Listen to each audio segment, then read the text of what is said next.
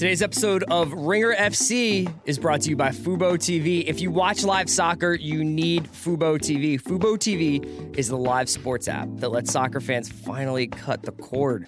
Stream the top leagues, international clubs, and more on over 65 live channels. Try Fubo TV for free for seven days. Just go to fubo.tv and click the button to redeem your free trial.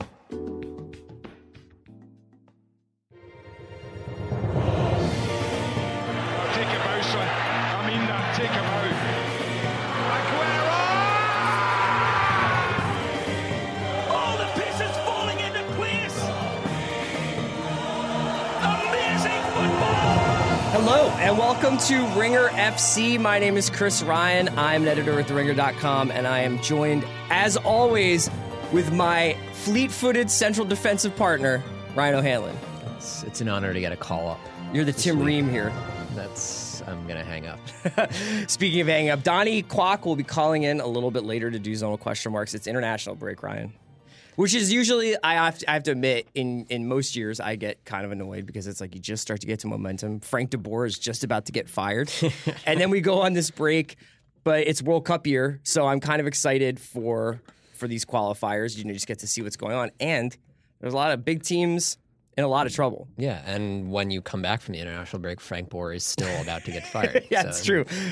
That that's always going to happen. So let's do some massive overreactions to the international break. We'll ask some zoner question marks about sort of the highlights from the international break. We're going to talk a lot about the USMNT uh, in the third block, and then we'll just do a quick little roundup of what to look for this weekend in the Premier League, starting with massive overreactions. Okay, here's the first one, Ryan. Spain will win the World Cup. Agree. Two nothing over Italy, eight nothing over Liechtenstein. Three nothing over Italy. Three nothing over Italy. Yeah. Eight nothing over. It's 11-0 goal differential Yep, over, over two 180 games. minutes. Uh, they look phenomenal, and I, I like one of the things that's always great about watching Spain is that they keep these core pieces like Ramos and Iniesta, and then they allow guys like Morata to develop Mm-hmm. into the team, and then all of a sudden you're just like, oh, they've just completely like turned over a generation of players while keeping this spine that's always been that's been successful for the last 10 12 years Yeah, I think we saw probably at the 2014 World Cup at least that was probably them hanging on to a generation for a little longer than they should have. Sure. Um, but now, four years later, it seems like they've cycled out all the guys that couldn't contribute anymore and kept the main the main veteran pieces and just surrounded them with like the next generation of incredible midfielders and attackers. It's yeah they're cru- unfair. cruising to qualification they look really really sharp they played very well against italy um, the other massive overreaction of, as a positive would be brazil will win the world cup I'm going to agree with that also. okay so brazil and spain co world cup champions russia 2018 Yeah. Well, it's remember. I think we're. I feel like we're still. We never got.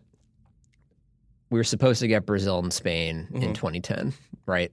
They were the clear two best teams, and then uh, Felipe Melo elbowed someone in the head, Yeah. and Brazil crashed out of the World Cup. does it did you see the instagram that like he has a picture of that Yeah, i think he has his- a he has a picture of him punching another player in the face in his bedroom. that's awesome It's it's elite. you go with what you got but so I think we all wanted that matchup in 2010, never got it.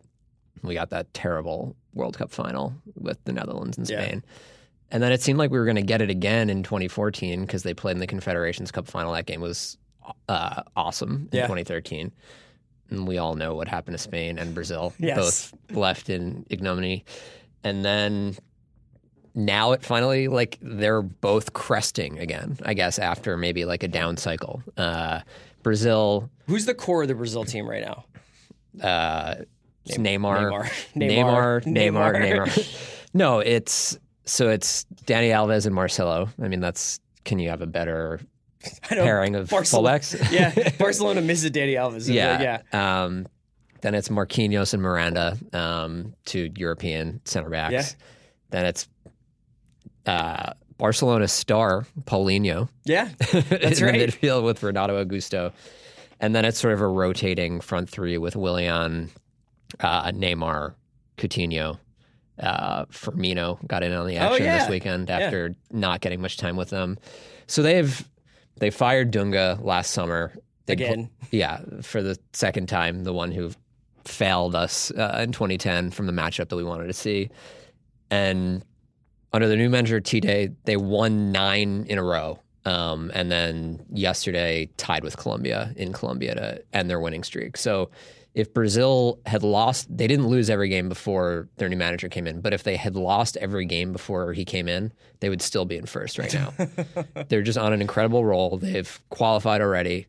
Um, and they sort of have a similar to Spain, I think, in this way. They have this sort of starting lineup that they always play. But like I said, Coutinho, Firmino, Alex Sandro from Juventus, Thiago Silva isn't even a part of the team right now.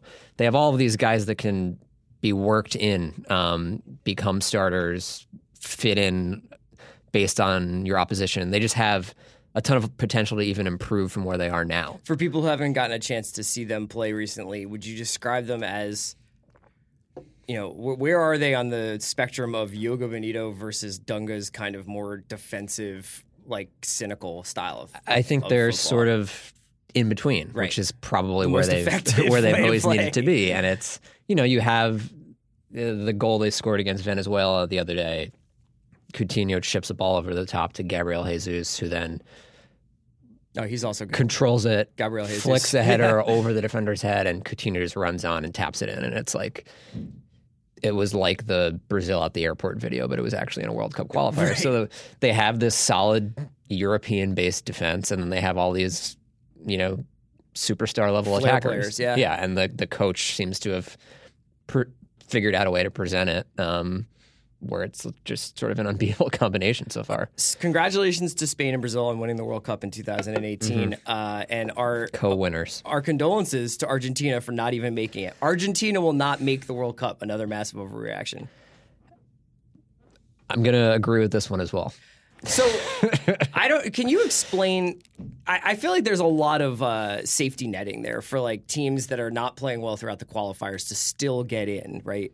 Yeah, uh, to clarify, they're even they're going to qualify most likely. But- they're out of it right now. Right. Um, six wins, six ties, four losses um, so far in qualifying for a team that And when did Sampaoli take over? uh, I think these were his first two qualifiers. Okay, so still getting, and he played. You know, he managed um, Sevilla to the U- UEFA, the Europa League championship, right? Yep. Managed And- Chile. Managed Chile and like is a disciple of Marcelo Bielsa, plays this incredibly attractive, like super frenetic, like pressing, Yep. quick passing, flooding the box style. Everyone's part of the attack and the defense. Right. And Argentina probably has I don't know, this is probably like I'm sure I'm wrong about this, but I would say like off the top of my head, I would say like Argentina should have as much talent as say France does. And are in a sort of similar situation where tons of talent can't always put it together. Yeah, I think it's we we talk about this a lot with international soccer in that it's just managing being a manager in international soccer is not appealing really because Yeah. you you have so little control over how you're training your players, how often you're training them. Um, you know, guys at clubs are monitoring what players eat, you know, every day. That's not happening with international managers. So I think the promise of Sampaoli, who is a very successful international manager and a very successful club manager is that he sort of is going to take this group of super talented players and figure out a way um, to wrangle them um, into hitting a ceiling that they haven't hit before. Um, because just the the quality of management in international soccer isn't as high, so that should sort of be a leg up for a team that already has a ton of talent. Um, but through the first two games, they tied Uruguay and then tied Venezuela at home. Uh, it's the the concerning part for me is A that Venezuela team that can't actually go to the World Cup. yeah, they currently have eight points. Yeah. um, one win and five draws. And the, the game was in Argentina Right. as well, um, which I think you know the home field advantage is a big deal across all of international soccer. Um, the the concerning thing for me, Yeah. um, the concerning thing for me is that it's just still the team is so weird because it's they have Messi who is The best know, player in the world. the best player in the world, and then they have all of these other incredible players: Dybala, Aguero, Icardi, Di Maria, yeah. your your son Ever Banega. um, but it- the team is feels so reliant on Messi still against or against Uruguay, you know, which is that's a tough game and that's a very sort of vicious defensive team. Yeah. I think would be the uh, the kind way to put it. Messi was dropping basically all the way back to Argentina's box, and he was the guy who had to help them progress the ball up to Is the that final part third. of Sampaoli's plan, or is that just like It's it's really hard for me to see that he wants that much Messi onus have on to Messi. cover 60 yards to It- get it's back? just yeah. super inefficient, also. Um, and then he has to. Messi's the guy who has to create in the final third too, and it's just asking so much of him. Um, I think I still think Sampaoli will get them together, and they're going to be w- with him at the helm and with all the talent they have. They should be one of the toughest outs at the World Cup, but like the margin is pretty pretty slim for them now. Okay. Before we bring on Donnie Kwok for zonal question marks, let's just take a quick break to hear from our sponsors. Hey guys, as I said before, today's episode of Ringer FC is brought to you by Fubo TV. If you watch live soccer, and we know you do, you need Fubo TV. Fubo TV is the live sports app that lets soccer fans finally cut the cord for good. No more expensive cable or satellite packages needed to watch your teams. They have all the top leagues, plus international club competitions and national level games stream live. FIFA World Cup qualifiers, English Premier League, La Liga Champions League, Europa League, Bundesliga, Serie A, Liga 1, Liga Mex, MLS, and on and on and on. In fact, they go beyond soccer to show live pro and college football, as well as baseball and basketball, plus top shows and movies live and on demand, and on over 65 live TV channels. Here's the best part. Fubo TV is offering Ringer FC listeners a free seven day trial. You just go to Fubo TV, that's F U B O dot TV, to click the button to redeem your free trial. After that, it's just $19.99 per month for the first two months. Watch all you want, record games, and stream them on all of your devices your phone, your tablet, your computer, Apple TV, Roku, you name it. So, Apple TV, you get that big screen experience that you'd get with cable. Fubo TV. Just go to Fubo TV, that's F U B O dot TV to redeem your free seven day trial. Fubo TV, the most live sports for the least money.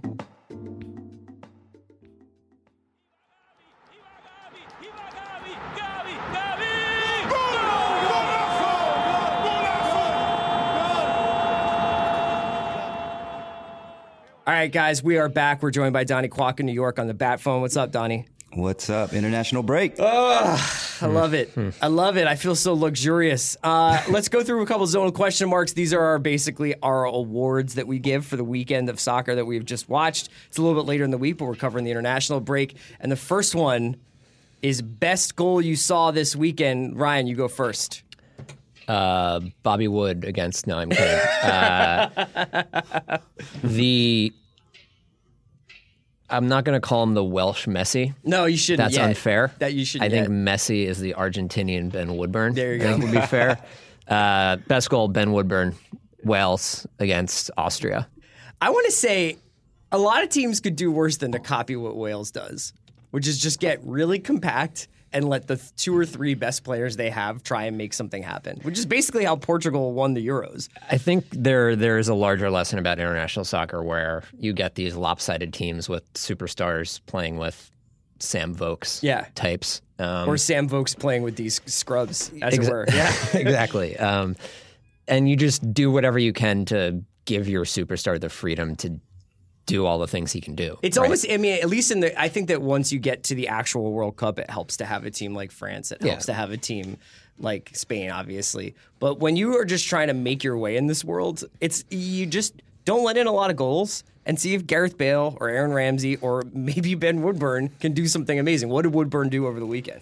uh, basically the ball pops out to him at the top of the box, takes it down in one touch, and just rips a shot in. Did he have like two goals and two assists in like 40 minutes in two games? Or what was the so then, then against Moldova, they were. Um, Moldova was, you know, an international power, uh, de- defensive, uh, defensive fortress, uh, similar to the Italian um, tradition. And Woodburn um, sort of broke down the sideline and played in a cross uh, that broke through the defense, and Hal Robson Kanu finished. Um, So basically, scoring and assisting whenever he's on the field for well so far. My goal of the of the week is uh, from Gabriel Torres from Panama. A little Concacaf deep dive by Yep. your boy Trinidad and Tobago. this guy, uh, basically, if you want to see one of the great like sixty yard dash fast break goals where he chips it over like two different dudes and runs past three guys with the ball who are trying to catch up with him. It's just an incredible goal. You can hear This- the call a little bit earlier. It was a very like 1993 goal. Yeah, it's it's it's like FIFA amateur level Yeah. uh, video game goal. Um, Donnie, what was your favorite goal of the weekend? Uh, I actually chose a game, a goal from a game of consequence, unlike yours.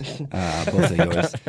Uh, one of the few matches I watched, which was uh, England Slovakia. Uh, the first goal, this first Slovakian goal, was scored by a guy called Stanislav Lobotka, who you may not know, but I know because I'm an Arsenal fan and I watch YouTube compilations of central midfielders all day. this was a you guys should really google this goal because i mean maybe many of you saw it if you watched the match but it's that rare goal where a player exhibits all of his best qualities in one play so essentially he pickpocketed marcus rashford started a 1-2 with a teammate uh, brought the ball down with a silky first touch and then crushed it with his left foot past Joe Hart. And so he basically showed why he just got bought by Celta Vigo actually this year in Spain. So look for him. Donnie, you know another person who watches a lot of midfielder compilations on YouTube and is an Arsenal fan is Arsene Wenger, but he watches them to see who he can play at left back. yeah, the future left wing back at Arsenal, Stanislav Lobotka. Most impressive team on the rise. Donnie, did you have one? Yeah, uh, well, I don't know if you can really call them on the rise, but Belgium. Belgium's the only team so far that's qualified from Europe. I think you could take me saying most impressive team on the rise and Donnie saying Belgium and put it on any podcast or radio show over the last eight years and have it apply. Yeah. It's the golden generation. I don't know if I can totally take a team seriously that's coached by Roberto Martinez and Thierry Henry. and Thierry Henry. Although I love they're, Thierry they're- Henry. They're basically almost like a Premier League starting eleven. I know. I kind of- they're- which is they have fun. all the all, everything you'd want from a football team is on the Belgian Well, team. it, it's back to what we were saying earlier. Like maybe Roberto Martinez isn't a top Premier League manager, but when you put him in an international soccer, I think he's more accomplished than a lot of the guys he's matching up against. yeah. He's going to be better than get him be better than Marc Wilmots. That's true. That's probably true. What was the most disappointing team you saw this weekend, Ryan? Uh, for me, it was Chile. Um, without Sampaoli, uh, they lost three to zero to Paraguay and one zero to Bolivia. Alexis They're- Sanchez. Are we sure he likes playing soccer? I don't. Know. He just should just spend time with his dog. That's the I was just about that to say, make we know he loves dogs. That's That's it. about it. Donnie, did you see a disappointing team this weekend that you were, you wanted to shout out? Well, yeah, it's the hometown boys, South Korea. They made it. They made it to the World Cup, but they they backed in. It's their ninth straight uh, qualification, but it's starting to feel like Arsenal qualifying for the Champions League for 20 years in a row. It's uh, it's it's a little bit of a half-empty thing now because they played like shit and they hadn't scored. A, they didn't score a goal in their final two qualification matches, but because the AFC is a, a wasteland about as barren as Concacaf, actually. Uh, they were able to make it in. If there was like a couple things that could have happened over the course of yesterday's matches, and South Korea would have been out and Syria would have been in. But what ultimately happened is Syria equal. Syria was beating Iran. Uh, Iran.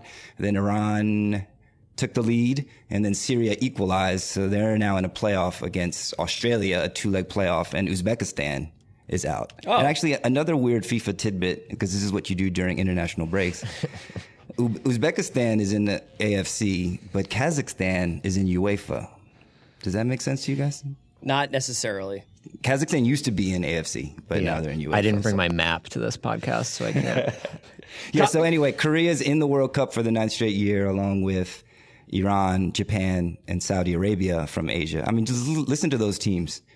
And uh, Syria is now, uh, Shocker wrote about it on The Ringer yesterday, is uh, improbably advancing to a playoff against Australia. And the winner of that playoff will actually play uh, the playoff winner for CONCACAF. Oh, okay. So, and the Concacaf, we'll get, we'll get to the Concacaf stuff and specifically, obviously, the U.S. men's team.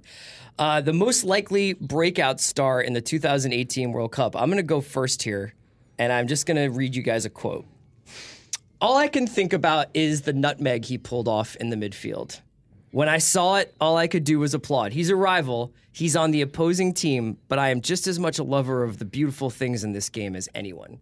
That Sam Vokes? That is the Italian national team coach Gian Piero Ventura talking about Isco, who looked like the genetic hybrid of Zidane and Kaká against Italy. Uh, I know that that's like a bit much, but uh, if you look at Isco's stat radars, they are they need to stretch the radars out a little bit more in terms of his passing and his finishing, and he is like he's setting out like his full stall of skills on a weekly basis now. If you get a chance to watch him on Real when he's playing, like Zidane has really brought out the best in him. He's uh, he's 25 now, I think. He didn't make the Spanish national team for the 2014 World Cup.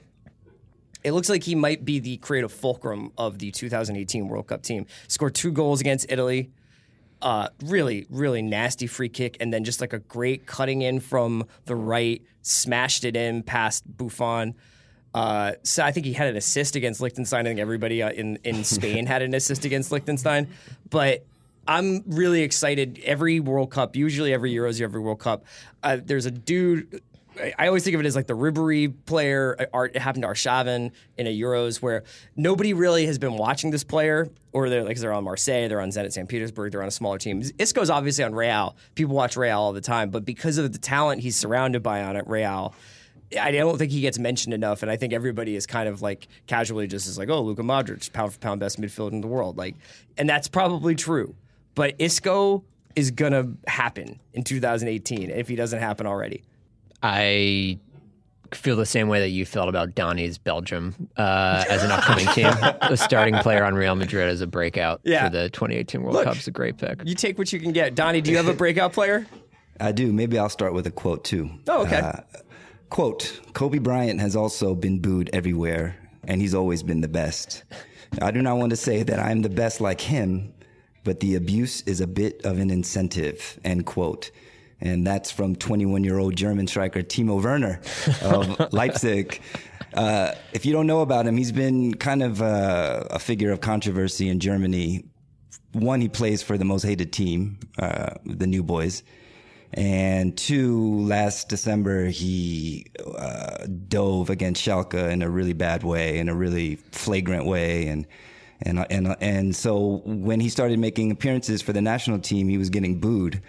And like Kobe, he uses it for fuel. And in his eight international caps, so far, he has six goals. Uh, you know, Germany's been starving for offensive talent, obviously, but he he's you know I watched uh, uh, some highlights of him, and he's a kind of a different type of number nine than uh, Gomez or Klose.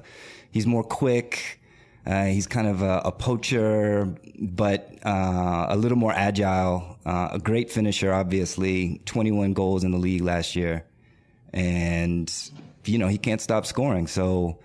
Uh, I think Gomez was quoted as saying he's going to lead, you know, that Timo's going to be leading the attack for the next 10 years, and he's gotten off to a a Good really soccer cra- name too, Timo. cracking debut. Yeah. Uh, Everton had been rumored to be in for him. Leipzig Yeah, hung out to him. right. I, watched, I, watching a little bit of Leipzig, uh, they're still good, man. Yeah. Like they're really good. They're Yeah. really fun to watch. Like I, I think that they. I was watching them against. I think it was Frankfurt or somebody the last two weeks ago, and it was just like he's he's good. He's really really handy inside of like the, pe- the inside the penalty box. Do you like do you like Werner? Yeah, I think he's you know the next German striker for the next 10 to 15 years. Great. I'm He, glad. sco- he scores a lot of ugly goals. Yeah, he has like a lot of Giroud goal, goals where it just like goes off his shin, but he's just like in the right place. Um, okay, great. Well, we have decided who's going to win the World Cup, lose the World Cup, and who are the best players. Uh, if you need to hire me to scout for your team, I am I'm really good at watching Real Madrid, so uh, I I maybe have to leave the ringer to start my own my own advanced analytics network. Uh, let's take a break. We'll be right back to talk about the USMNT. ¡Atacadón! ¡Mamita querida! Honduras en la lucha, el disparo.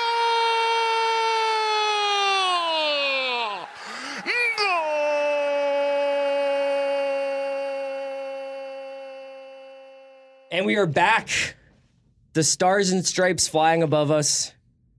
I believe that we will win, being chanted in the background. American outlaws surrounding us. Christian Pulisic being fouled somewhere in the middle distance. Ryan, not the most inspiring set of games from Bruce Arena's men. Not great. No, not great, Bob. Uh, one point, two games, Yeah. lost to Costa Rica in the fortress of Harrison, New Jersey. Yeah. And then tied with Honduras. Honduras, Yeah. in the fortress of San Pedro Sula. Yeah. Um, I actually was, you know, not not just because they got a point, but I, I thought that the team, the, the Arenas team, made a lot more sense uh, in the terms, in terms of how they were set up in Honduras than they did against Costa Rica. The Costa Rica lineup, it wasn't the lineup that bothered me as much as, and and it, we you've you've talked about this just earlier in the pod, but like international football is actually quite difficult. These guys are flying long distances; they don't have a ton of training time. You have to sort of set up some basic anyone can grasp tactical concepts. Arena's really good at at setting up compact teams that don't get embarrassed, mm-hmm. but he's not always good at figuring out ways to unlock teams. And it does feel like the talent level of CONCACAF has just been slowly, steadily rising over the years to the point where games like Costa Rica happen. Yeah, and I, I think it's it goes back to the idea of like if you're not Germany, Spain, Argentina, Brazil, and a handful of other teams, the talent on your national team is going to be really lopsided. Yeah, there's right? going to be the high highs, and then there's going to be guys who have no business being on that level. Yeah, or guys that like this one guy would never be on the same team as this other player. Yeah, right. Um, and that that's true for the U.S. I, They I have have to ask you who you're talking about then for the U.S. uh, Bobby Wood, as I mentioned earlier. um, no, I'm talking about Christian Pulisic. uh, Pulisic. Uh, let me correct myself. It's okay. I feel like we need Christian to come on the pod or to do a video where he's like, "This is how you say my name." Yeah, it's on him. Um, but in in addition to Pulisic, there there are a handful of other guys in the U.S. who, just from their club resume, they're just better than all the other American players we have. Whether it's Geoff Cameron, Fabian Johnson, who's plays for Borussia Mönch- Mönchengladbach, and it just doesn't seem like it seems like they're both Pulisic and Fabian Johnson are being asked to just sort of fit into whatever system Bruce Arena wants and like do a job rather than the system the US plays doing everything it can to get the most out of the Right. team's best players. Right. And So you're saying Chris Coleman should manage the U.S. that, I can't believe I, if you would have said that to me 10 years ago or whatever when he was managing Fulham, I never would have agreed to that. But yes, exactly. Um, no, but against Costa Rica, I thought the result was terrible. And the first goal was just, it was complete, completely Tim Howard. Like, let, let's just say it. Um, I I I don't care. You, you can say it. yeah, th- th- scandalized. this isn't the uh, broadcast of the game on Friday. Yeah. Um, you know, it's a sliding shot from no angle, and Howard gets beat. Um, and then they, U.S. is sort of pushing, and they make a lackadaisical pass toward the end of the game, and Howard again. You know, should you don't expect him to save that, but he also didn't move on the shot. And the U.S. had they had some chances. They had a penalty shout that didn't get called, and Keylor Navas just It's really good. Is a keeper. for Keylor Navas plays for Real Madrid. Did Yeah. you know that? And I'm hearing really good things about those guys coming out of La Liga. um, but so the performance was fine. And Not I, to self dap, but we've been on the Keylor Navas train for a really long time. Pre Yeah. pre Real. 20, 2013, I think we Yeah, were right. we were on it. It was it Um, was our first project together. I I think you're right. Um, but so the, the performance was fine, but it was like it, it was fine. You know, it's like a game at home against Costa Rica. You want Pulisic to be flying all over the field. You want Fabian Johnson to be creating. You want to control the game basically, and it, Yeah. it didn't feel that way. I have to say that one one thing that was very, it was both really cool because you know Christian Pulisic is is the greatest American athlete ever of all time. Yeah. But striking is that Dortmund has brought Pulisic on along so perfectly. Yep. You know, and he is probably getting a lot more uh, opportunity there this season because Dembele has taken off for Barcelona. Yeah. But they're sort of shepherding of his career and where they're positioning him on the field and how much they're exposing him and what they're asking him to do has been textbook. If you want to know how to develop young talent, watch Dortmund do it. It's just like their hit rate is pretty unbelievable. They just the only person they couldn't save is Adnan Januzaj, but that was because David Moyes had already ruined him. Um, no, but you know when he's playing with Dortmund, there are weapons all over the field. There's Mario Götze, there's Nuri Sahin, there's Aubameyang. Like, uh, like there's so many different options there. I felt like it was very pronounced against Costa Rica, especially that like he wasn't getting targeted necessarily, but Costa Rica knew he was really the only dangerous player on the field, and if they weren't doubling them, they were kicking him. Yeah. And that's what you're supposed to do when there's a guy who's like way better. That's what happens to Ronaldo. That's what happens to all these guys Yep. who are like, I am the lighthouse on this stormy rock beach of a soccer mat, a soccer team. And so it was it was tough because he is a kid. He isn't Ronaldo. And you could see it was getting to him against Costa Rica. He was getting a little bit like the body language was not wonderful. Yeah. And it never is when dudes get kicked. But what I'm saying is, it might be a little early for him to save the national soccer team, even if he's tearing up the Bundesliga in a lot of ways. Yeah, well, it's it's just a different thing. It's like Dortmund. Noah Davis wrote about this for us. Um, it's on the site today. He wrote a little bit about you know at Dortmund, it's like they have all the possession in the world, and they have this incre- incredible pressing system that's just creating all the space and all these chances. And Pulisic playing out on the wing, he still has all of these options, right? Like playing on the wing for Dortmund is different. Like you're not. It's not like Stranded you're out there. isolated Yeah. out there. You're part of this system, and you got a ton of space. Um, playing playing for the U.S. on the wing, it's you know, it's you have to track back and you have to sort of sit in when the other team has possession, and you know he's got Graham Zusi, who's not even really a fullback playing behind him, rather than someone who's like more of a solid defensive um, Right. guy, and it's just. I think the thing we've seen from these two games is that for the attack of this team to succeed, Pulisic has to make shit happen, right? And I feel like he needs to be more central, probably on the field, even though that's not where he plays at Dortmund. But that's a difficult thing because he's, you know, an 18 year old kid who has spent his entire professional career so far playing on the wing. Um, so, you know, it requires, like we said, doing more to get more out of Pulisic. Pulisic, I think. Um, but it's just a it's just a different game he has to play for the U.S. than he has to play with Dortmund. Yeah, I mean, I- do you feel like the thing that was, I I guess, concerning to me was that they didn't, the U.S. team didn't look particularly athletic over these two matches, but didn't look particularly technically skilled. So there was not the feeling like they could be a counterattack, a counterattacking team that broke on teams and just blew, blew people away with their pace. And there was really like especially glaring in Costa Rica. I just felt like and I and I know it was you know I, am sure it's hot in in late August, early Yeah. September in New York, and just it was looked like it was absolutely sweltering in Honduras. Yeah. But just like the, there wasn't a lot of Christmas to the ball movement. There's not like a feeling like there's a a nerve center that midfield. Bradley's good, but he doesn't really have like a steady partner to play with there. Yeah, Bra- Bradley is good. I did not think Nagbe was was doing it for me. in- No, and it's it's not clear what Nagbe's best position is with the national team.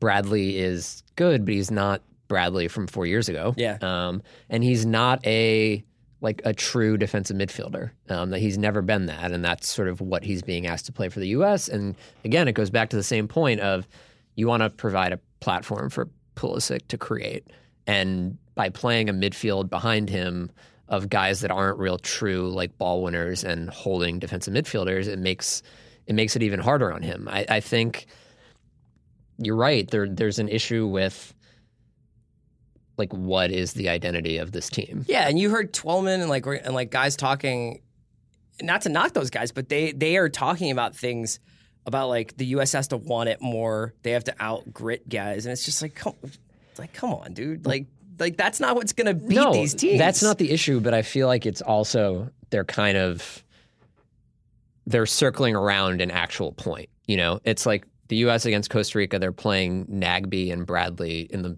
center midfield, which is just not. There's not enough there to control a game, right? an industry. Yeah, Yeah. So like if you play a, I don't know who it would be, but if you're playing a like a true defensive midfielder who's winning tackles, it's going to look like your team wants it more because you have a guy who is good at doing the like little things that get associated with effort, right? Right.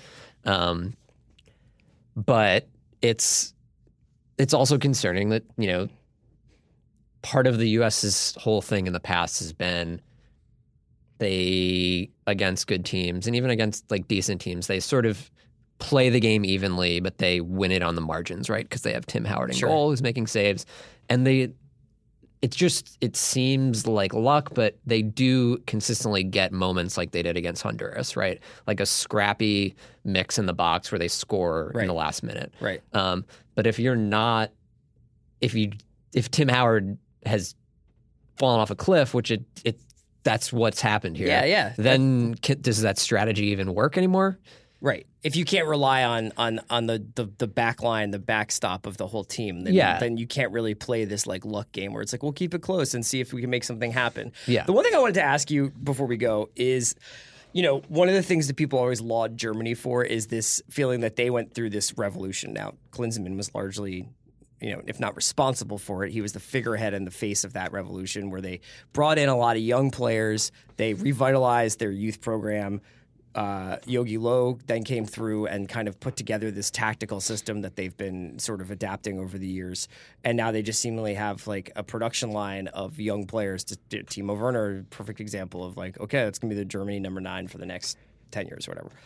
Um, the U.S. has never really like let go. They don't have they have a let go problem.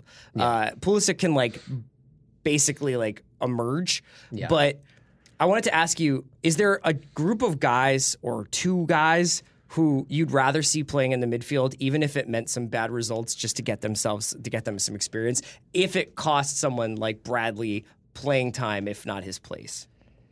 It's. I think there there are a bunch of younger players um, playing in Europe, coming up through MLS on the U20 team, then the age group above that who probably deserve a shot. But the thing is that the qualification process was fucked up at the beginning with the results they got. Yeah, and so it's they can't afford to again. screw So it's like you can't really afford to experiment, um, which sucks. Um, I, I think for this team to develop, they needed to kind of tie things up early on and sort of then figure out what your best team is. Okay. Uh, before we go, really quickly, let's just talk about the Premier League this weekend. There's one game that everybody's going to be watching. We're not going to do Liverpool cheerleading. We're just going to tell you that if you like this sport, you should watch Liverpool versus Man City this weekend.